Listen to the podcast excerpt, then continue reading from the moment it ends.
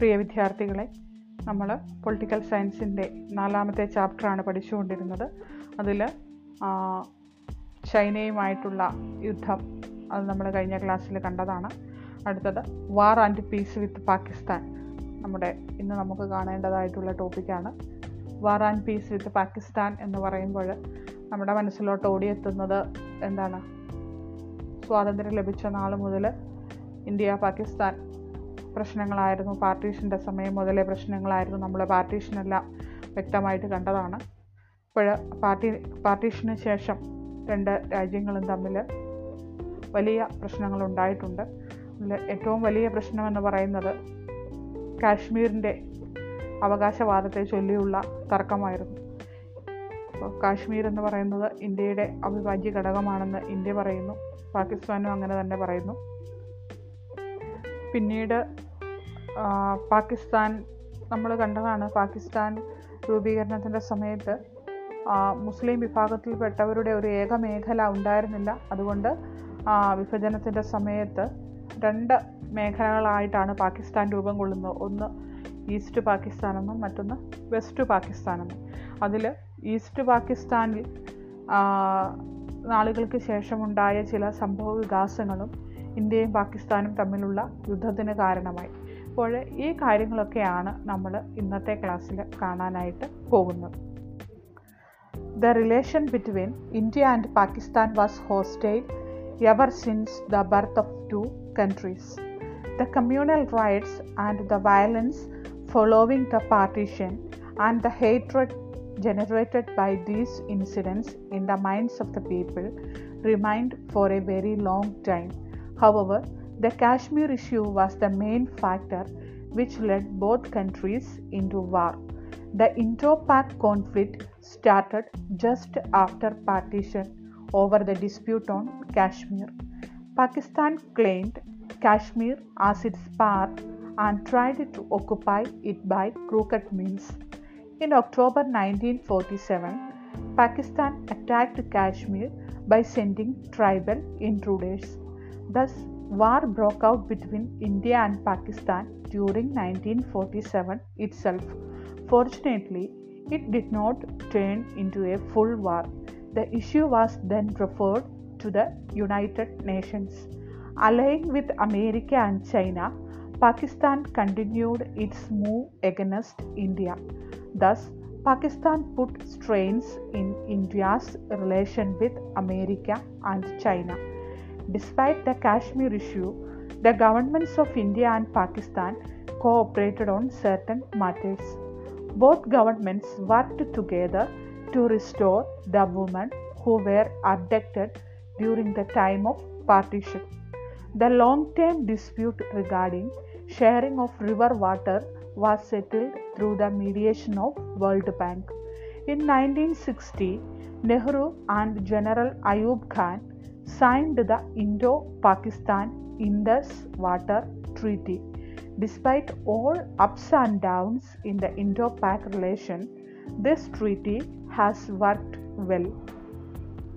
അപ്പോൾ നമ്മൾ വളരെ മാത്രമേ പറഞ്ഞിട്ടുള്ളൂ പാർട്ടീഷന് ശേഷം ഉണ്ടായിരുന്ന ഇൻഡോ പാകിസ്ഥാൻ ബന്ധത്തെ പറ്റിയാണ് നമ്മൾ കാണുന്നത്. അപ്പോൾ നമുക്കറിയാം ഇന്ത്യ പാകിസ്ഥാൻ വിഭജനം ആയിരത്തി തൊള്ളായിരത്തി നാൽപ്പത്തി ഏഴിൽ തന്നെ നടന്നു. അപ്പോൾ നാൽപ്പത്തി ഏഴിലാണ് രണ്ട് രാജ്യങ്ങളും സ്വാതന്ത്ര്യദിനം ആഘോഷിച്ചത്. ആയിരത്തി തൊള്ളായിരത്തി നാൽപ്പത്തി ഏഴ് ഓഗസ്റ്റ് പതിനാലിന് പാകിസ്ഥാൻ സ്വാതന്ത്ര്യദിനം ആഘോഷിച്ചെങ്കിൽ ആയിരത്തി തൊള്ളായിരത്തി നാൽപ്പത്തി ഏഴ് ഓഗസ്റ്റ് പതിനഞ്ചിന് ഇന്ത്യ സ്വാതന്ത്ര്യദിനം ആഘോഷിച്ചു. ഇതൊക്കെ നമുക്കറിയാവുന്ന കാര്യങ്ങളാണ്. അപ്പോൾ ആ വർഷം തന്നെ ആയിരത്തി തൊള്ളായിരത്തി നാൽപ്പത്തി ഏഴ് ഒക്ടോബറിൽ തന്നെ ഈ ജമ്മു കാശ്മീർ കൈയടക്കാനായിട്ട് പാകിസ്ഥാൻ ശ്രമം നടത്തുകയുണ്ടായി. Pakistan claimed Kashmir as its part and try to occupy it by crooked means അപ്പോൾ എന്താണ്? പാകിസ്ഥാൻ ആയിരത്തി തൊള്ളായിരത്തി നാൽപ്പത്തി ഏഴിൽ തന്നെ അവർ പറഞ്ഞു കാശ്മീർ എന്ന് പറയുന്നത് ഞങ്ങളുടെ പ്രദേശമാണ്. അപ്പോൾ ഈ പ്രദേശം പാകിസ്ഥാൻ കാശ്മീർ എന്ന് പറയുന്ന ഈ പ്രദേശം കൈയടക്കാനായിട്ട് അവർ പല ക്രൂക്കഡായിട്ടുള്ള വഴഞ്ഞ വളഞ്ഞ വഴികൾ സ്വീകരിക്കുകയും അതുപോലെ അല്ലെങ്കിൽ അതിനു വേണ്ടിയിട്ട് ആയിരത്തി തൊള്ളായിരത്തി നാൽപ്പത്തി ഏഴ് ഒക്ടോബറിൽ ട്രൈബൽ ഇൻട്രൂഡേഴ്സിനെ ഉപയോഗിച്ച് ട്രൈബൽ ഇൻട്രൂഡേഴ്സ് എന്ന് പറഞ്ഞാൽ ഗോത്രവർഗക്കാർ. അപ്പോൾ ഗോത്ര വിഭാഗത്തിൽപ്പെട്ട നുഴഞ്ഞു കയറ്റക്കാരെ ഉപയോഗിച്ചുകൊണ്ട് കാശ്മീർ കൈയടക്കുന്നതിന് വേണ്ടിയിട്ടുള്ള ശ്രമമൊക്കെ ഈ പാകിസ്ഥാൻ നടത്തുകയുണ്ടായി ആയിരത്തി തൊള്ളായിരത്തി നാൽപ്പത്തി ഏഴിൽ തന്നെ. Thus war broke out between India and Pakistan during nineteen forty seven itself അപ്പോൾ ആയിരത്തി തൊള്ളായിരത്തി നാൽപ്പത്തി ഏഴിൽ തന്നെ ഇന്ത്യയും പാകിസ്ഥാനും തമ്മിലുള്ള യുദ്ധം പൊട്ടി പുറപ്പെട്ടിരുന്നു പക്ഷേ ഇതൊരു വലിയ യുദ്ധത്തിലോട്ടൊന്നും പരിണമിച്ചില്ല. കാരണം because of the intervention of United Nations ഐക്യരാഷ്ട്രസഭയുടെ ഇടപെടലോടുകൂടി ആ പ്രശ്നം വന്ന് പരിഹരിക്കുകയാണ് ഉണ്ടായത്. Then allying with America and China Pakistan continued its move against India അപ്പോൾ എന്താണ്?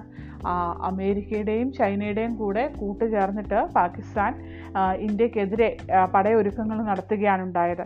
Pakistan put strains in India's relation with America and China അതുപോലെ ഇന്ത്യയ്ക്ക് അമേരിക്കയും ചൈനയുമായിട്ടുള്ള ബന്ധത്തിൽ പാകിസ്ഥാൻ എന്താണ് വിള്ളലുകൾ വീഴ്ത്താനായിട്ട് ശ്രമിച്ചുകൊണ്ടിരുന്നു. അപ്പോൾ പാകിസ്ഥാൻ അമേരിക്കയും ചൈനയുമായിട്ട് കൂടുതൽ അടുത്ത് പ്രവർത്തിക്കുകയും അത് ഇന്ത്യയ്ക്ക് ഒരു ക്ഷീണമായി മാറുകയും ചെയ്തു. അമേരിക്കയുടെയും ചൈനയുമായിട്ടുള്ള ബന്ധത്തിൽ. അപ്പോൾ ഇങ്ങനെയൊക്കെ ആണെങ്കിലും ഇന്ത്യ പാകിസ്ഥാൻ ബന്ധത്തിൽ ചില പ്രശ്നങ്ങളൊക്കെ ഉണ്ടായിരുന്നുവെങ്കിലും ചില നല്ല വശങ്ങൾ കൂടി നമുക്ക് ഇന്ത്യ പാകിസ്ഥാൻ ബന്ധത്തിൽ കാണാനായിട്ട് സാധിക്കും. നമ്മൾ പഠിച്ചതാണ് പാർട്ടീഷന്റെ സമയത്ത് നിരവധിയായിട്ടുള്ള സ്ത്രീകളും കുട്ടികളും എല്ലാം ഒറ്റപ്പെട്ടു പോവുകയുണ്ടായി. അല്ലെങ്കിൽ അവർ അവരുടെ കുടുംബാംഗങ്ങളിൽ നിന്നൊക്കെ വേർപെട്ട് പോവുകയുണ്ടായി എന്നൊക്കെ നമ്മൾ പഠിച്ചതാണ് ആ പാർട്ടീഷന്റെ കോൺസിക്വൻസസ് പഠിച്ചപ്പോൾ. അപ്പോൾ ഇങ്ങനെ ഒറ്റപ്പെട്ടു പോയ സ്ത്രീകളെയും കുട്ടികളെയും ഒക്കെ രണ്ടു രാജ്യങ്ങളും തമ്മിൽ കൈമാറുകയുണ്ടായി. പിന്നെ വേൾഡ് ബാങ്കിന്റെ മധ്യസ്ഥതയിൽ റിവർ വാട്ടർ ഷെയർ ചെയ്യുന്നതുമായിട്ട് സംബന്ധിച്ചിട്ടുണ്ടായ തർക്കങ്ങളൊക്കെ പരിഹരിക്കാനായിട്ട് സാധിച്ചു. The long term dispute regarding the sharing of river water was settled through the mediation of World Bank. In in nineteen sixty Nehru and general Ayub Khan signed Indo Pakistan Indus water treaty. അപ്പോൾ സിന്ധു നദിയിലെ Indus water treaty എന്നാണ് അതറിയപ്പെടുന്നത്. അപ്പോൾ സിന്ധു നദിയിലെ ജലം പങ്കുവയ്ക്കുന്നതിനെ ചൊല്ലിയായിരുന്നു ഇന്ത്യയും പാകിസ്ഥാനും തമ്മിൽ തർക്കങ്ങൾ നിലനിന്നിരുന്നത്. അപ്പോൾ ഈ തർക്കങ്ങളെല്ലാം വേൾഡ് ബാങ്കിന്റെ മീഡിയേഷനോട് കൂടി മധ്യസ്ഥതയാൽ പരിഹരിക്കാനായിട്ട് സാധിച്ചു. പക്ഷേ ഇപ്പോഴും ഈ ട്രീറ്റി ഇങ്ങനെയുള്ള പ്രശ്നങ്ങളൊക്കെ രണ്ട് രാജ്യങ്ങളും തമ്മിൽ ഇപ്പോഴും ബോർഡർ ഡിസ്പ്യൂട്ടും എല്ലാം നിലനിൽക്കുന്നുണ്ട്. പക്ഷേ ഈ ട്രീറ്റി ഇപ്പോഴും ഒരു കുഴപ്പവുമില്ലാതെ ഈ റിവർ വാട്ടർ ഷെയർ ചെയ്യുന്നതുമായിട്ട് ബന്ധപ്പെട്ട ഈ കരാറ് ഒരു പ്രശ്നവുമില്ലാതെ ഇപ്പോഴും നല്ല രീതിയിൽ തന്നെ പ്രവർത്തിച്ചു പോകുന്നു. ഇനി നമ്മൾ കാണാനായിട്ട് പോകുന്നത് ആയിരത്തി തൊള്ളായിരത്തി അറുപത്തി അഞ്ചിൽ ഇന്ത്യയും പാകിസ്ഥാനും തമ്മിലുണ്ടായ ഒരു യുദ്ധത്തെക്കുറിച്ചാണ്. In nineteen sixty five there was an armed war between the two countries in that year Pakistan attacked India twice the first attack was in the Rann of Kutch area of Gujarat following this, Pakistan made another major attack in Jammu Kashmir. The Pakistan rulers expected that they would get the support of local people, but it did not happen. Thus, the hope of Pakistan to capture Kashmir with the support of local people slowly faded. Moreover, Prime Minister Shastri ordered Indian troops to launch a counter attack on Punjab border. In a fierce battle, the Indian army reached close to Lahore. Indo-Pak war came to an end with UN intervention. Under the initiative of Kosijan, the Soviet Prime Minister, a conciliation meeting was held in Tashkent city in Soviet Union. The Indian Prime Minister Lal Bahadur Shastri and the Pakistan's General Ayub Khan signed the Tashkent Agreement in January 1966. In the war of nineteen sixty five India could inflict heavy military loss on Pakistan but it worsened the already difficult economic condition of India അപ്പോൾ നമ്മൾ കണ്ടത് ആയിരത്തി തൊള്ളായിരത്തി അറുപത്തി അഞ്ചിലെ India Pak യുദ്ധത്തെക്കുറിച്ചിട്ടുള്ള കാര്യങ്ങളാണ്. അപ്പോൾ ആയിരത്തി തൊള്ളായിരത്തി അറുപത്തി അഞ്ചിൽ ഇന്ത്യയും പാകിസ്ഥാനും തമ്മിലൊരു യുദ്ധമുണ്ടായി. അപ്പോൾ ആ വർഷം രണ്ട് തവണ പാകിസ്ഥാൻ ഇങ്ങോട്ട് ഇന്ത്യ ആക്രമിക്കുകയാണ് ഉണ്ടായത് അപ്പോൾ ആദ്യത്തെ ആക്രമണം എന്ന് പറയുന്നത് ഗുജറാത്തിലെ റാൻ ഓഫ് കച്ച് ഏരിയയിലായിരുന്നു. നമ്മൾ റാൻ ഓഫ് കച്ചൊക്കെ നമ്മൾ കേട്ടിട്ടുണ്ട്. കച്ച് ഏരിയ ഭൂകമ്പം ഉണ്ടായ പ്രദേശം അതെല്ലാം നമ്മൾ കേട്ടിട്ടുള്ളതാണ്. Following this Pakistan made another major attack in Jammu Kashmir അപ്പോൾ ഈ ഗുജറാത്തിലെ റൺ ഓഫ് കച്ച് ആക്രമിച്ചതിന് ശേഷം പാകിസ്ഥാൻ അടുത്ത ആക്രമണം നടത്തിയത് ജമ്മു കാശ്മീരിലായിരുന്നു. അപ്പോൾ പാകിസ്ഥാന്റെ ഉദ്ദേശം എന്ന് പറയുന്നത് ലോക്കൽ പീപ്പിൾ തദ്ദേശവാസികളുടെ സഹായം കൂടി അവർക്ക് ഈ ആക്രമണത്തിൽ കിട്ടും. അങ്ങനെ കാശ്മീർ പിടിച്ചെടുക്കാമെന്നാണ് പാകിസ്ഥാൻ സൈന്യം വിചാരിച്ചത്. പക്ഷേ ലോക്കൽ പീപ്പിളിന്റെ പ്രദേശവാസികളുടെ യാതൊരു സഹായവും പാകിസ്ഥാന് ലഭിച്ചില്ല. അപ്പോൾ ഇന്ത്യൻ പ്രധാനമന്ത്രിയായിരുന്ന ലാൽ ബഹദൂർ ശാസ്ത്രി ആയിരത്തി തൊള്ളായിരത്തി അറുപത്തി അഞ്ച് കാലഘട്ടത്തിലെ ഇന്ത്യയുടെ പ്രധാനമന്ത്രിയായിരുന്നു. നെഹ്റുവിന്റെ മരണശേഷം അധികാരത്തിൽ വന്ന പ്രധാനമന്ത്രിയാണ് ലാൽ ബഹദൂർ ശാസ്ത്രി. ഇപ്പോൾ ലാൽ ബഹദൂർ ശാസ്ത്രി തിരിച്ച് അറ്റാക്ക് ചെയ്യാൻ ഇന്ത്യൻ സൈന്യത്തോട് ആവശ്യപ്പെടുകയും അപ്പോൾ ഇന്ത്യൻ സൈന്യം തിരിച്ച് പാകിസ്ഥാനെ അറ്റാക്ക് ചെയ്യുകയാണ് ഉണ്ടായത്. അപ്പോൾ പിന്നീട് ഐക്യരാഷ്ട്രസഭയുടെ ഇടപെടലോടുകൂടി ഈ ആയിരത്തി തൊള്ളായിരത്തി അറുപത്തി അഞ്ചിലെ യുദ്ധം അവസാനിച്ചത് ഇന്ത്യ പാകിസ്ഥാൻ യുദ്ധം അവസാനിച്ചത്. സോവിയറ്റ് യൂണിയന്റെ പ്രൈം മിനിസ്റ്റർ ആയിരുന്ന കോസിജൻ. അപ്പോൾ അദ്ദേഹം പ്രത്യേക താല്പര്യമെടുത്ത് സോവിയറ്റ് യൂണിയനിലെ താഷ്കന്ത് എന്ന് പറയുന്ന സ്ഥലത്ത് വെച്ചിട്ടാണ് ഒരു കൺസീലിയേഷൻ മീറ്റിംഗ് ഒരു അനുരഞ്ജന സമ്മേളനം നടത്തിയത്. അപ്പോൾ ഈ അറുപത്തി അഞ്ചിലെ ഇന്ത്യ പാകിസ്ഥാൻ യുദ്ധം പരിഹരിക്കുന്നതിന് വേണ്ടിയിട്ട് സോവിയറ്റ് യൂണിയനിലെ താഷ്കണ്ട് എന്ന് പറഞ്ഞ സ്ഥലത്ത് വെച്ച് സോവിയറ്റ് യൂണിയന്റെ പ്രൈം മിനിസ്റ്റർ ആയിരുന്ന കോസിജൻ മുൻകൈയെടുത്ത് ഐക്യരാഷ്ട്രസഭയുടെ കൂടി സഹായത്തോടു കൂടിയാണ് ഈ ഒരു കൺസീലിയേഷൻ മീറ്റിംഗ് അല്ലെങ്കിൽ ഒരു അനു അനുരഞ്ജന ശ്രമം നടന്നത്. അപ്പോൾ ലാൽ ബഹദൂർ ശാസ്ത്രിയും അതുപോലെ പാകിസ്ഥാന്റെ ജനറലായിരുന്ന ജനറൽ അയൂബ് ഖാനും കൂടിയാണ്. താഷ്കന്ത് എഗ്രിമെന്റ് എന്ന് പറയുന്ന ഒരു കരാറിൽ ആയിരത്തി തൊള്ളായിരത്തി അറുപത്തി ആറ് ജനുവരിയിൽ ഒപ്പുവെക്കുന്നത്. അപ്പോൾ the Tashkent agreement was signed between Lal Bahadur Shastri and general Ayub Khan. ഓർത്തിരിക്കേണ്ട കാര്യമാണ് വൺ വേർഡായിട്ട് ചോദിക്കുന്നതാണ്. അപ്പോൾ അറുപത്തിയഞ്ചിലെ ഇന്ത്യ പാക് യുദ്ധം അത് അവസാനിച്ചത് താഷ്കന്ത് എഗ്രിമെന്റ് വഴിയായിട്ടാണ്. താഷ്കന്ത് എഗ്രിമെന്റ് പേര് ആ കരാറിന് ലഭിക്കാനുള്ള കാരണം സോവിയറ്റ് യൂണിയനിലെ താഷ്കണ്ട് എന്ന് പറയുന്ന സ്ഥലത്ത് വെച്ചിട്ടാണ് ഈ എഗ്രിമെന്റ് സൈൻ ചെയ്യുന്നത്. This Tashkent agreement was signed between Lal Bahadur Shastri and general Ayub Khan.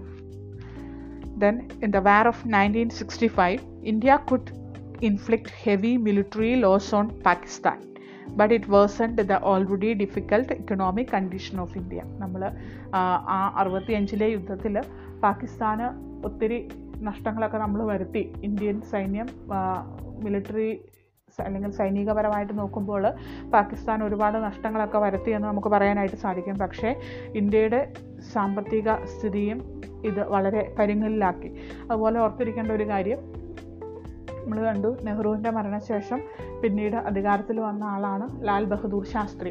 Lal Bahadur ശാസ്ത്രിയാണ് ഈ താഷ്കന്ത് എഗ്രിമെന്റിൽ ഒപ്പിടുന്നത്. അപ്പോൾ താഷ്കന്ത് എഗ്രിമെന്റിൽ ഒപ്പിട്ടു. അതെന്നാണെന്നൊക്കെ നമ്മൾ കണ്ടു. ആയിരത്തി തൊള്ളായിരത്തി അറുപത്തി ആറ് ജനുവരിയിലാണ് സോവിയറ്റ് യൂണിയനിലെ താഷ്കന്ത് എന്ന് പറയുന്ന സ്ഥലത്ത് ഈ താഷ്കന്ത് കരാറിൽ ഒപ്പിടുന്നത്. അപ്പോൾ ആ കരാറിൽ ഒപ്പിട്ട് കഴിഞ്ഞ ഉടനെ തന്നെ ലാൽ ബഹദൂർ ശാസ്ത്രി ഇന്ത്യയുടെ പ്രൈം മിനിസ്റ്റർ ആയിരുന്ന ലാൽ ബഹദൂർ ശാസ്ത്രി മരണപ്പെടുകയാണ് ഉണ്ടായത്. അപ്പം ഹൃദയസ്തംഭനം മൂലമാണ് അദ്ദേഹം മരണപ്പെട്ടത് എന്നൊക്കെ പറയുന്നു. നമുക്കതിന്റെ സത്യാവസ്ഥ ഇന്നും അറിയില്ല. അദ്ദേഹം സ്വമേധയാ മരിച്ചതാണോ? അതെയോ അദ്ദേഹത്തിന് എന്തെങ്കിലും ആരെങ്കിലും അദ്ദേഹത്തെ ജീവൻ അപായപ്പെടുത്തിയതാണോ എന്നൊന്നും നമുക്കിപ്പോഴും അറിയില്ല. അപ്പോൾ അതുകൂടി നിങ്ങളുടെ ഓർമ്മയിൽ ഉണ്ടായിരിക്കട്ടെ. അപ്പോൾ നമ്മൾ war and peace with Pakistan എന്നുള്ള ഭാഗത്തിൽ ഇപ്പോഴേ പാകിസ്ഥാനുമായിട്ട് ഇന്ത്യക്കുണ്ടായ രണ്ട് യുദ്ധങ്ങൾ നമ്മൾ കണ്ടു. ഒന്നാമത്തത് ഏത് വർഷമായിരുന്നു? It was in nineteen forty seven itself ആയിരത്തി തൊള്ളായിരത്തി നാൽപ്പത്തി ഏഴിൽ തന്നെയായിരുന്നു കാശ്മീരിന്റെ ഉടമസ്ഥതയെ ചൊല്ലിയുണ്ടായ പ്രശ്നമായിരുന്നു. Then the second one was in the year nineteen sixty five ആയിരത്തി തൊള്ളായിരത്തി അറുപത്തി അഞ്ചിലാണ് ആ ആയിരത്തി തൊള്ളായിരത്തി അറുപത്തി അഞ്ചിൽ രണ്ട് ആക്രമണങ്ങളാണ് പാകിസ്ഥാൻ ഇന്ത്യയിൽ നടത്തിയത്. ആദ്യത്തേത് ഗുജറാത്തിലെ റാൻ ഓഫ് കച്ചിലായിരുന്നു പാകിസ്ഥാന്റെ ആദ്യത്തെ ആക്രമണം. എന്നാൽ രണ്ടാമത്തത് എന്ന് പറയുന്നത് എവിടെയായിരുന്നു? ആ കാശ്മീർ പിടിച്ചടക്കുന്നതിന് വേണ്ടിയിട്ടായിരുന്നു. അപ്പോൾ ഇത് ഓർമ്മയിലിരിക്കുക. പിന്നീട് ഇനി നമുക്ക് കാണാനായിട്ടുള്ളത് Bangladesh war of nineteen seventy one എന്ന് പറയുന്നതാണ്. അപ്പോൾ അതെന്തായിരിക്കും? നമ്മൾ പാകിസ്ഥാന്റെ കൂടെ ഈ ബംഗ്ലാദേശിനെ ഉൾപ്പെടുത്തുന്നത്. നമ്മൾ കണ്ടു പാകിസ്ഥാൻ രൂപം കൊള്ളുന്നത് ഇന്ത്യയിലെ രണ്ട് ഭാഗത്തായിട്ടാണ് നമ്മൾ കണ്ടു. ഈസ്റ്റും വെസ്റ്റുമായിട്ടാണ് കിഴക്കും പടിഞ്ഞാറുമായിട്ടാണ് പാകിസ്ഥാൻ രൂപം കൊണ്ടത്. അതിന്റെ കാരണമൊക്കെ നമുക്കറിയാം. കാരണം എന്താണ്? ആ വിഭജനത്തിന്റെ സമയത്ത് മുസ്ലിം വിഭാഗത്തിൽപ്പെട്ടവർക്ക് ഭൂരിപക്ഷമുള്ള ഒരു ഏക മേഖല ഉണ്ടായിരുന്നില്ല. അതുകൊണ്ട് ഭൂരിപക്ഷമുള്ള മുസ്ലിം വിഭാഗത്തിൽപ്പെട്ടവർ അധിവസിക്കുന്ന രണ്ട് മേഖലകൾ പാകിസ്ഥാന് വിട്ടുകൊടുക്കുകയാണ് ഉണ്ടായത്. അപ്പോൾ ഒരെണ്ണം വെസ്റ്റും ഒരെണ്ണം ഈസ്റ്റിലും. അപ്പോൾ അത് എന്താണ് ഈസ്റ്റ് പാകിസ്ഥാൻ എന്നും വെസ്റ്റ് പാകിസ്ഥാൻ എന്നും അറിയപ്പെടാനായിട്ട് തുടങ്ങി. കിഴക്കൻ പാകിസ്ഥാൻ എന്നും പടിഞ്ഞാറൻ പാകിസ്ഥാൻ എന്നും അറിയപ്പെടാനായിട്ട് തുടങ്ങി. ഇനി എന്തായിരിക്കും ഈ Bangladesh war of nineteen seventy one എന്ന് പറഞ്ഞാൽ നമ്മൾ അർത്ഥമാക്കുന്നത്? നമ്മൾ കണ്ട ഈ വെസ്റ്റ് പാകിസ്ഥാനും ഈസ്റ്റ് പാകിസ്ഥാനും അതായത് കിഴക്കൻ പാകിസ്ഥാനും പടിഞ്ഞാറൻ പാകിസ്ഥാനും രണ്ട് പ്രദേശങ്ങളായിരുന്നു പാകിസ്ഥാനിലെ. അതിൽ പിന്നീട് ഈ കിഴക്കൻ പാകിസ്ഥാനിൽ ഈസ്റ്റ് പാകിസ്ഥാനിൽ ചില സംഭവ വികാസങ്ങൾ അരങ്ങേറി. ആ സംഭവ വികാസങ്ങളുടെ തുടർച്ചയെന്നോണം ഈസ്റ്റ് പാകിസ്ഥാൻ പിന്നീട് ബംഗ്ലാദേശ് എന്ന് പറയുന്ന ഒരു രാഷ്ട്രമായിട്ട് മാറുകയാണ് ഉണ്ടായത്. അപ്പോൾ ഓർത്തിരിക്കുക പാകിസ്ഥാൻ എന്ന് പറയുന്ന രാജ്യം രണ്ട് പാകിസ്ഥാൻ ഉണ്ടായിരുന്നു ഈസ്റ്റ് പാകിസ്ഥാനും വെസ്റ്റ് പാകിസ്ഥാനും. അതിൽ ഈസ്റ്റ് പാകിസ്ഥാൻ അല്ലെങ്കിൽ കിഴക്കൻ പാകിസ്ഥാനാണ് പിന്നീട് ബംഗ്ലാദേശായിട്ട് പരിവർത്തനം ചെയ്യപ്പെട്ടത്. അപ്പോൾ നമുക്കിനി ഡയറക്റ്റ് ആയിട്ട് Bangladesh war of nineteen seventy one അത് നമുക്ക് കാണാം. There was another war between India and Pakistan in 1971. It was caused by the developments in East Pakistan. In the first general election held in Pakistan, the Awami League led by Sheikh Mujibur Rahman won majority of seats in East Pakistan. In West Pakistan, Pakistan's People's Party of Zulfikar Ali Bhutto got majority. Mujib Rahman, who got simple majority in the parliament, put forward the claim to form the government. അപ്പോൾ നമ്മൾ ബംഗ്ലാദേശ് വാർ കാണുകയാണ്. അപ്പോൾ ഇന്ത്യയും പാകിസ്ഥാനും തമ്മിൽ ആയിരത്തി തൊള്ളായിരത്തി എഴുപത്തി ഒന്നിൽ മറ്റൊരു യുദ്ധം കൂടി ഉണ്ടായി. അപ്പോൾ അറുപത്തി അഞ്ചിലെ യുദ്ധം താഷ്കണ്ട് കരാർ വഴിയായിട്ട് സെറ്റിൽ ചെയ്തു. അങ്ങനെ പ്രശ്നങ്ങളൊന്നും ഇല്ലാതെ പോവുകയായിരുന്നു. അപ്പോഴാണ് എഴുപത്തി ഒന്നിൽ മറ്റൊരു യുദ്ധം ഉണ്ടാകുന്നത്. അപ്പോൾ കിഴക്കൻ പാകിസ്ഥാനിലുണ്ടായ ചില സംഭവ വികാസങ്ങളുടെ പശ്ചാത്തലത്തിലാണ് ആയിരത്തി തൊള്ളായിരത്തി എഴുപത്തി ഒന്നിലെ ഈ യുദ്ധം നടക്കുന്നത്. അപ്പോൾ ഇനി അതിനെ പറ്റി നമ്മൾ പോവുകയാണ്. അതിന്റെ തുടർച്ച എന്നോണം നമ്മൾ കാണുകയാണ്. ഈ പ്രശ്നങ്ങളുടെ റൂട്ട് കോസ് എന്താണെന്ന് നമ്മൾ കാണുകയാണ്. അപ്പോൾ നമ്മൾ കണ്ടു ഇന്ത്യയിലെ ആദ്യത്തെ പൊതു തെരഞ്ഞെടുപ്പ് ഏത് വർഷമായിരുന്നു? നമ്മൾ പഠിച്ചതാണ് സെക്കൻഡ് ചാപ്റ്ററിൽ പഠിച്ചതാണ്. ആ ആയിരത്തി തൊള്ളായിരത്തി അൻപത്തി രണ്ടിലായിരുന്നു പക്ഷേ പാകിസ്ഥാനിലെ ജനറൽ ഇലക്ഷൻ ആയിരത്തി തൊള്ളായിരത്തി എഴുപതിലാണ് ആദ്യത്തെ പൊതു തെരഞ്ഞെടുപ്പ് പാകിസ്ഥാനിൽ നടക്കുന്നത്. ആയിരത്തി തൊള്ളായിരത്തി എഴുപതിലാണ് അപ്പോൾ ഈ ആയിരത്തി തൊള്ളായിരത്തി എഴുപതിലെ ഫസ്റ്റ് ജനറൽ ഇലക്ഷനിൽ പ്രധാനമായിട്ടും രണ്ട് പാർട്ടികളാണ് മത്സരിക്കാനുണ്ടായത്. നമ്മൾ കണ്ടു പാകിസ്ഥാൻ എന്ന് പറയുന്നത് ഈസ്റ്റ് പാകിസ്ഥാനും വെസ്റ്റ് പാകിസ്ഥാനും കൂടി ചേർന്നതായിരുന്നു. അപ്പോൾ ഷെയ്ഖ് മുജീബ് റഹ്മാന്റെ നേതൃത്വത്തിലുള്ള കിഴക്കൻ പാകിസ്ഥാനിലെ അവാമി ലീഗ് ഭൂരിപക്ഷം സീറ്റുകൾ ഈ തെരഞ്ഞെടുപ്പിൽ നേടുകയുണ്ടായി. അതുപോലെ തന്നെ വെസ്റ്റ് പാകിസ്ഥാനിൽ പാകിസ്ഥാൻ പീപ്പിൾസ് പാർട്ടി അല്ലെങ്കിൽ പി പി പി എന്ന് പറയുന്ന രാഷ്ട്രീയ പാർട്ടിയായിരുന്നു കൂടുതൽ വോട്ടുകൾ കരസ്ഥമാക്കിയത്. അപ്പോൾ സുൽഫിക്കർ അലി ഭൂട്ടോയുടെ നേതൃത്വത്തിലുള്ള പാർട്ടിയാണ് പാകിസ്ഥാൻ പീപ്പിൾസ് പാർട്ടി എന്ന് പറയുന്നത്. അപ്പോൾ മുജീബ് റഹ്മാന് ഈ തെരഞ്ഞെടുപ്പിൽ ഭൂരിപക്ഷം കിട്ടുകയും അദ്ദേഹം ഗവൺമെന്റ് രൂപീകരിക്കുന്നതിന് വേണ്ടിയിട്ടുള്ള അവകാശം മുൻപോട്ട് വെക്കുകയും ചെയ്തു. അപ്പോഴത് ആ, വലിയ പ്രശ്നങ്ങൾക്ക് കാരണമായി. അപ്പോൾ കിഴക്കൻ പാകിസ്ഥാനിലെ നേതാവാണ് ഷെയ്ഖ് മുജീബ് റഹ്മാൻ. അദ്ദേഹത്തിന്റെ രാഷ്ട്രീയ പാർട്ടിയാണ് അവാമി ലീഗ്. പടിഞ്ഞാറൻ പാകിസ്ഥാനിലെ രാഷ്ട്രീയ പാർട്ടിയാണ് പാകിസ്ഥാൻ പീപ്പിൾസ് പാർട്ടി. അതിന്റെ നേതാവാണ് സുൽഫിക്കർ അലി ഭൂട്ടോ അപ്പോൾ ഇപ്പോഴത്തെ പ്രശ്നം എന്ന് പറഞ്ഞാൽ ആദ്യത്തെ തെരഞ്ഞെടുപ്പ് കഴിഞ്ഞപ്പോഴത്തെ പ്രശ്നം എന്ന് പറഞ്ഞാൽ എന്താണ്? ആ ഗവൺമെന്റ് രൂപീകരിക്കുന്നതിന് വേണ്ടിയിട്ട് ഈ കിഴക്കൻ പാകിസ്ഥാനിലെ നേതാവായിരുന്ന ഷെയ്ഖ് മുജീബ് റഹ്മാൻ മുൻപോട്ട് വന്നു. ഇവിടെ തുടങ്ങി പാകിസ്ഥാനിലെ പ്രശ്നങ്ങൾ അല്ലെങ്കിൽ ഈസ്റ്റ് പാകിസ്ഥാനും വെസ്റ്റ് പാകിസ്ഥാനും തമ്മിലുള്ള പ്രശ്നങ്ങൾ ഇവിടെ രൂക്ഷമാവുകയാണ്. അതിനു മുൻപും പ്രശ്നങ്ങൾ ഉണ്ടായിരുന്നു. പക്ഷേ വളരെ രൂക്ഷമായിട്ടുള്ള പ്രശ്നങ്ങൾ ഈ സാഹചര്യത്തിലാണ് രൂപം കൊള്ളുന്നത്. Okay thus in the beginning of nineteen seventy Pakistan faced a great internal crisis the people of East Pakistan has been treated as second class citizens by the ru rulers based on West Pakistan They were victims of neglect and discrimination for several years. The people of East Pakistan showed their protest against this discrimination through ballot. Instead of accepting the verdict of the people, Pakistan sent the army to East Pakistan. The Pakistan army arrested Mujib Rahman and unleashed a reign of terror. The people of East Pakistan bravely faced this challenge. They declared an independent state called Bangladesh. They started a struggle to liberate Bangladesh from Pakistan. ഇപ്പോൾ നമ്മൾ കുറേ കാര്യങ്ങൾ കണ്ടു ഇപ്പോൾ എന്താ ആയിരത്തി തൊള്ളായിരത്തി എഴുപതിൽ പാകിസ്ഥാനിലെ ആദ്യത്തെ പൊതു തെരഞ്ഞെടുപ്പോടുകൂടി പാകിസ്ഥാനിൽ ആഭ്യന്തര പ്രശ്നങ്ങൾ വളരെ രൂക്ഷമായി. ഇനി ആ ആഭ്യന്തര പ്രശ്നങ്ങൾ ഉണ്ടാകുന്നതിനുള്ള മൂലകാരണം എന്ന് പറയുന്നത് എന്തായിരുന്നെന്നാണ് പറയുന്നത്. എപ്പോഴും പടിഞ്ഞാറൻ പാകിസ്ഥാൻ ഈ കിഴക്കൻ പാകിസ്ഥാന്റെ മേൽ ഒരു മേധാവിത്വം പുലർത്തിയിരുന്നു. അല്ലെങ്കിൽ കിഴക്കൻ പാകിസ്ഥാനിലെ ആളുകളെ രണ്ടാം തരം പൗരന്മാരായിട്ടാണ് ഈ വെസ്റ്റ് പാകിസ്ഥാൻ കണ്ടിരുന്നത്. പടിഞ്ഞാറൻ പാകിസ്ഥാൻ കണ്ടിരുന്നത്. അപ്പോൾ തെരഞ്ഞെടുപ്പിൽ കിഴക്കൻ പാകിസ്ഥാനിലെ ആളുകൾ ഇതിനോട് ശക്തമായിട്ട് പ്രതികരിക്കാനുണ്ടായത്.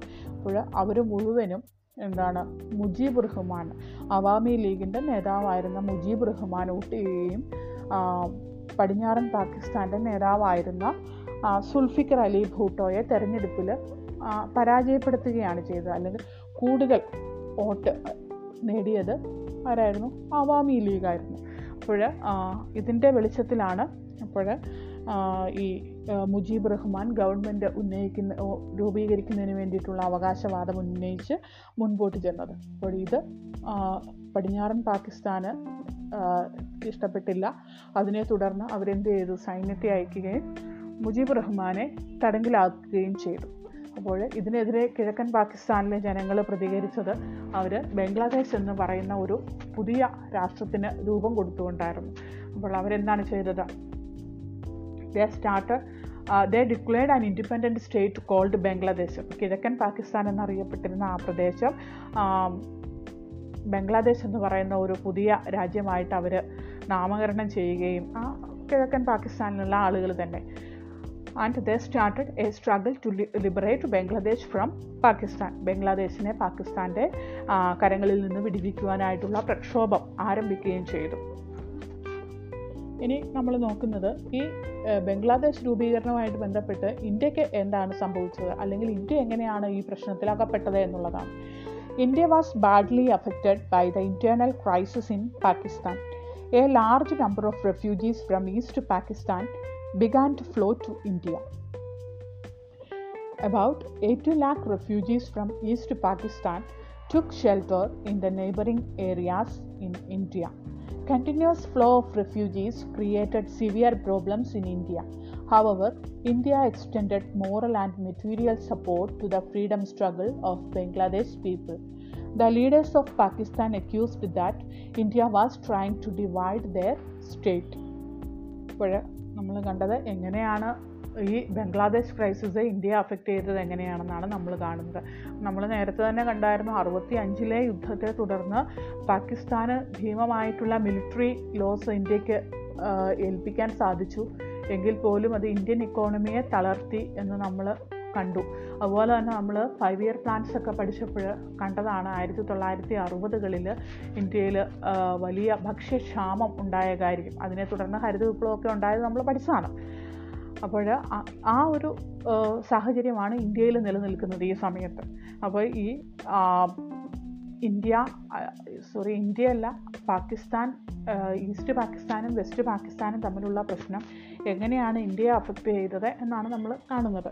അപ്പോൾ എന്താണ് ഇന്ത്യ ഇന്ത്യയിലോട്ട് ധാരാളം റെഫ്യൂജീസ് അതായത് ഈ കിഴക്കൻ പാകിസ്ഥാനിലെ പ്രക്ഷോഭത്തെ തുടർന്ന് നിരവധിയായിട്ടുള്ള ആളുകൾ കിഴക്കൻ പാകിസ്ഥാനിലെ ആളുകൾ ഇന്ത്യയിലോട്ട് അല്ലെങ്കിൽ കിഴക്കൻ പാകിസ്ഥാന്റെ സമീപ പ്രദേശങ്ങൾ അതായത് ഇന്ത്യൻ ടെറിട്ടറിയിലോട്ട് ഇന്ത്യൻ ഭൂഭാഗത്തിലോട്ട് അവർ അഭയാർത്ഥികളായിട്ട് വന്നു തുടങ്ങി. അപ്പോൾ ഇത് ഇന്ത്യയ്ക്ക് വലിയ ഒരു ക്ഷീണമാണ് ഏൽപ്പിച്ചത്. Continuous flow of refugees created severe problems in India. However, India extended moral and material support to the freedom struggle of Bangladesh people. അപ്പോൾ നിരവധിയായിട്ടുള്ള അഭയാർത്ഥി പ്രവാഹം ഇന്ത്യയിലോട്ട് വന്നപ്പോഴേക്കും ഇന്ത്യയ്ക്ക് അത് വളരെ ബുദ്ധിമുട്ടായിരുന്നു കാരണം എന്താ വെച്ചാൽ നമ്മൾ ആ സമയത്ത് ഇക്കണോമിക്കലി വളരെ പിന്നോക്കാവസ്ഥയിൽ നിൽക്കുകയാണ് അപ്പോൾ ആ സമയത്താണ് ഇതുപോലെ അഭയാർത്ഥികൾ ഇന്ത്യയിലോട്ട് വരുന്നത്. അപ്പോൾ അങ്ങനെയൊക്കെ ആണെങ്കിലും ഈ അഭയാർത്ഥികൾക്ക് അല്ലെങ്കിൽ പ്രക്ഷോഭകാരികൾക്ക് ഇന്ത്യ ധാർമ്മികമായിട്ടും അതുപോലെ തന്നെ മെറ്റീരിയലായിട്ടുമുള്ള സപ്പോർട്ട് ഭൗതികമായിട്ടും ധാർമ്മികമായിട്ടുമുള്ള സപ്പോർട്ട് ഇന്ത്യ നൽകുകയാണ് ഉണ്ടായത്.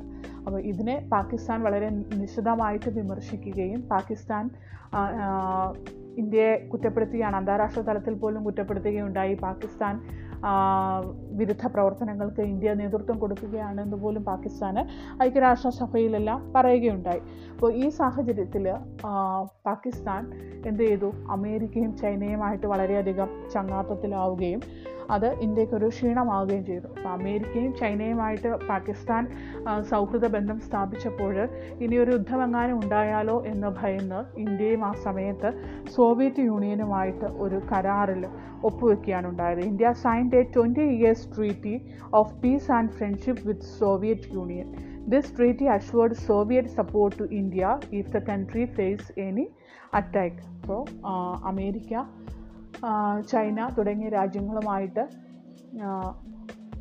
പാകിസ്ഥാൻ പുതിയ കരാറുകൾ അല്ലെങ്കിൽ പുതിയ ബന്ധം ഉണ്ടാക്കിയപ്പോൾ ഇന്ത്യ അതിനെ ഒന്ന് റിറ്റാലിയേറ്റ് ചെയ്യാൻ വേണ്ടിയിട്ടാണ് സോവിയറ്റ് യൂണിയനുമായിട്ടുള്ള ഒരു സൗഹൃദ കരാറിൽ ഒരു ഇരുപത് വർഷത്തെ സൗഹൃദ കരാറാണ് കരാറിലാണ് സോവിയറ്റ് യൂണിയനുമായിട്ട് ഇന്ത്യ ഒപ്പുവെച്ചത്.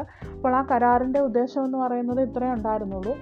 ഇന്ത്യയ്ക്ക് എന്തെങ്കിലും ഒരു വിഷമാവസ്ഥ വന്നു കഴിഞ്ഞെന്നാൽ സോവിയറ്റ് യൂണിയന്റെ ഹെൽപ്പ് ഇന്ത്യയ്ക്ക് കിട്ടും എന്നുള്ളതായിരുന്നു. India requested Pakistan to settle the political problems in East Pakistan and take the refugees back. Instead of accepting this request, Pakistan mounted an attack on India in December 1971. Thus, a full scale war broke out between India and Pakistan. Pakistani aircraft attacked Rajasthan and Punjab, and its army marched towards Jammu and Kashmir. അപ്പോൾ എന്താണ് ഈ ആ, പാകിസ്ഥാനിലെ ആഭ്യന്തര പ്രശ്നങ്ങൾ പരിഹരിച്ചിട്ട് എത്രയും പെട്ടെന്ന് അഭയാർത്ഥികളെ ഇന്ത്യയിൽ നിന്ന് കൊണ്ടുപോകണമെന്ന് ഇന്ത്യ പാകിസ്ഥാനോട് അഭ്യർത്ഥിച്ചു.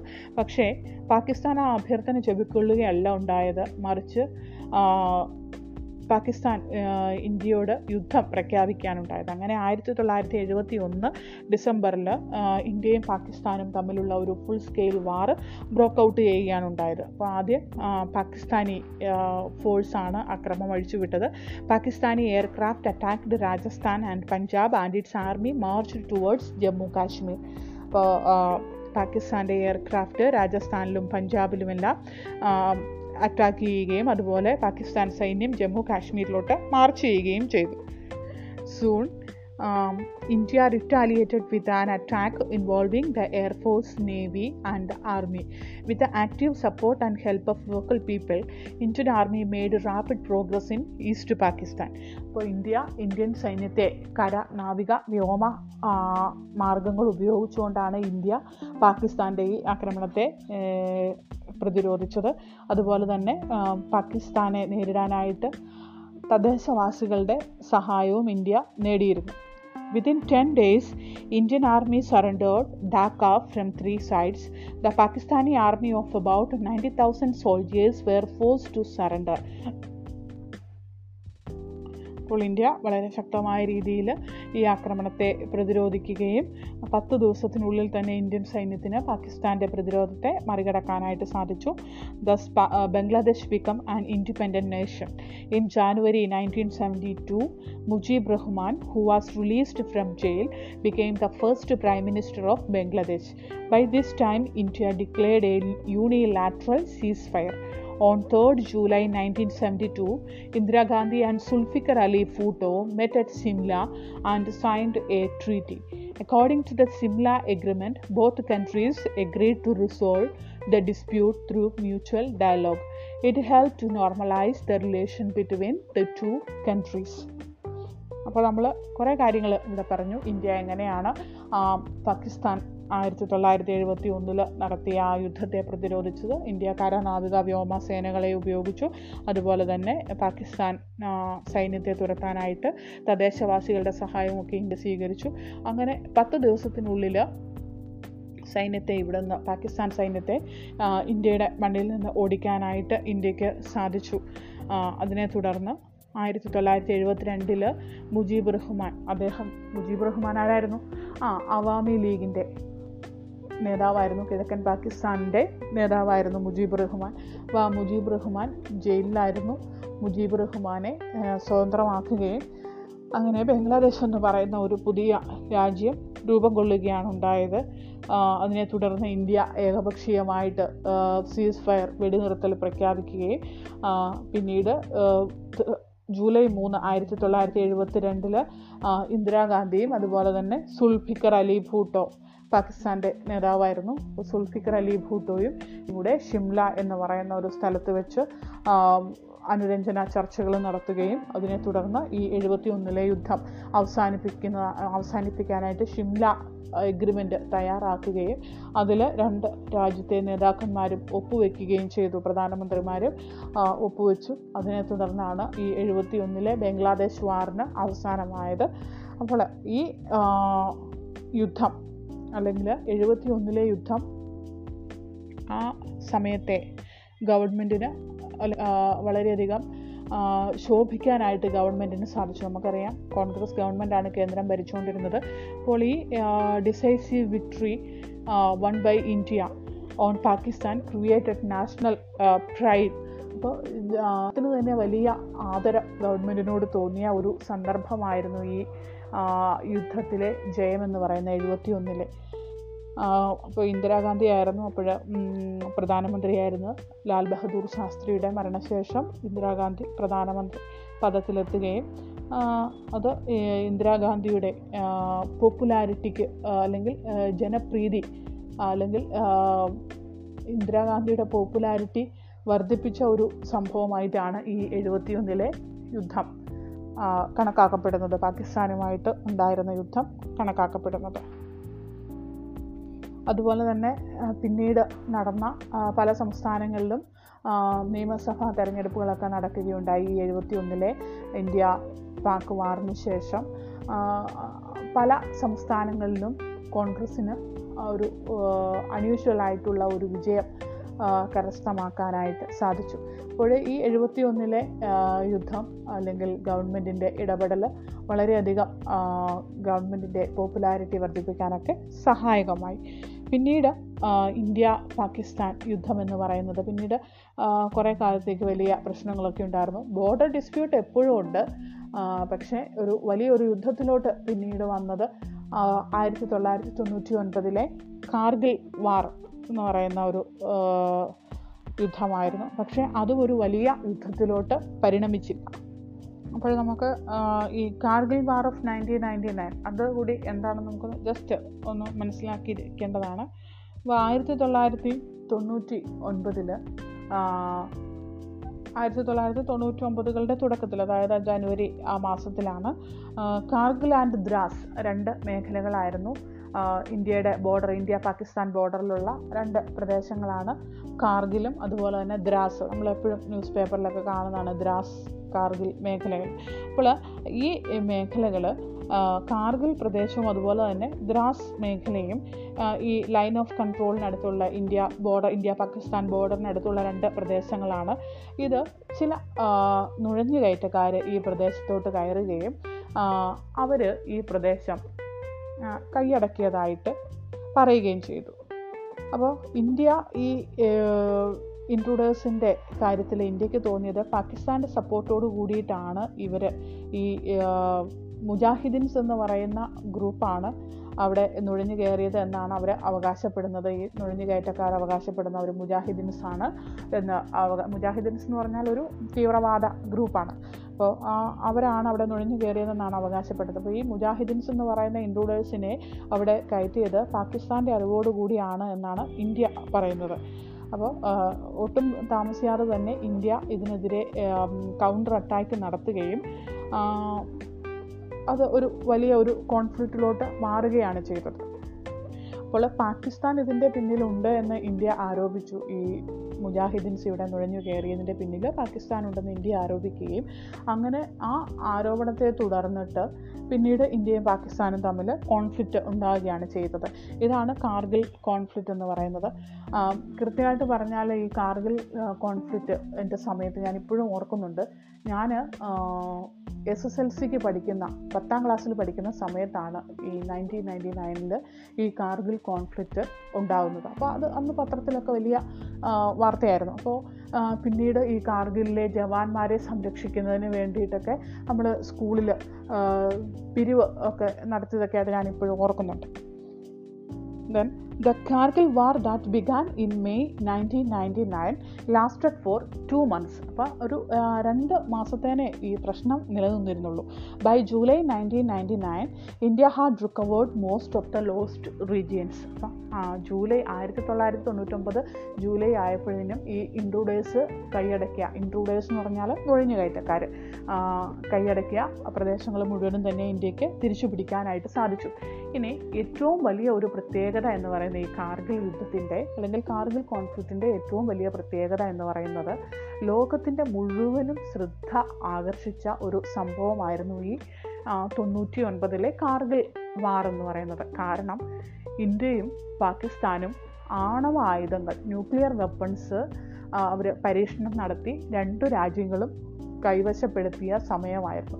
അപ്പോൾ ഏതെങ്കിലും ഒരു രാജ്യം ഇന്ത്യയോ അല്ലെങ്കിൽ പാകിസ്ഥാനോ ഈ ആണവായുധം എടുത്ത് പ്രയോഗിച്ചേക്കുമോ എന്ന് ലോകത്തിലെ മുഴുവൻ രാജ്യങ്ങളും തന്നെ ഭയപ്പെട്ടിരുന്നു. ഭാഗ്യവശാൽ ഈ കാർഗിൽ കോൺഫ്ലിക്റ്റ് അങ്ങനെ വലിയ ഒരു യുദ്ധത്തിലോട്ടൊന്നും പരിണമിച്ചില്ല. ഏകദേശം മാസങ്ങൾ കൊണ്ട് തന്നെ ഈ പ്രശ്നം പരിഹരിക്കാനായിട്ട് സാധിച്ചു. ഇന്ത്യയ്ക്ക് നഷ്ടപ്പെട്ട പ്രദേശങ്ങളും ഇന്ത്യ തിരിച്ചു പിടിക്കുകയുണ്ടായി.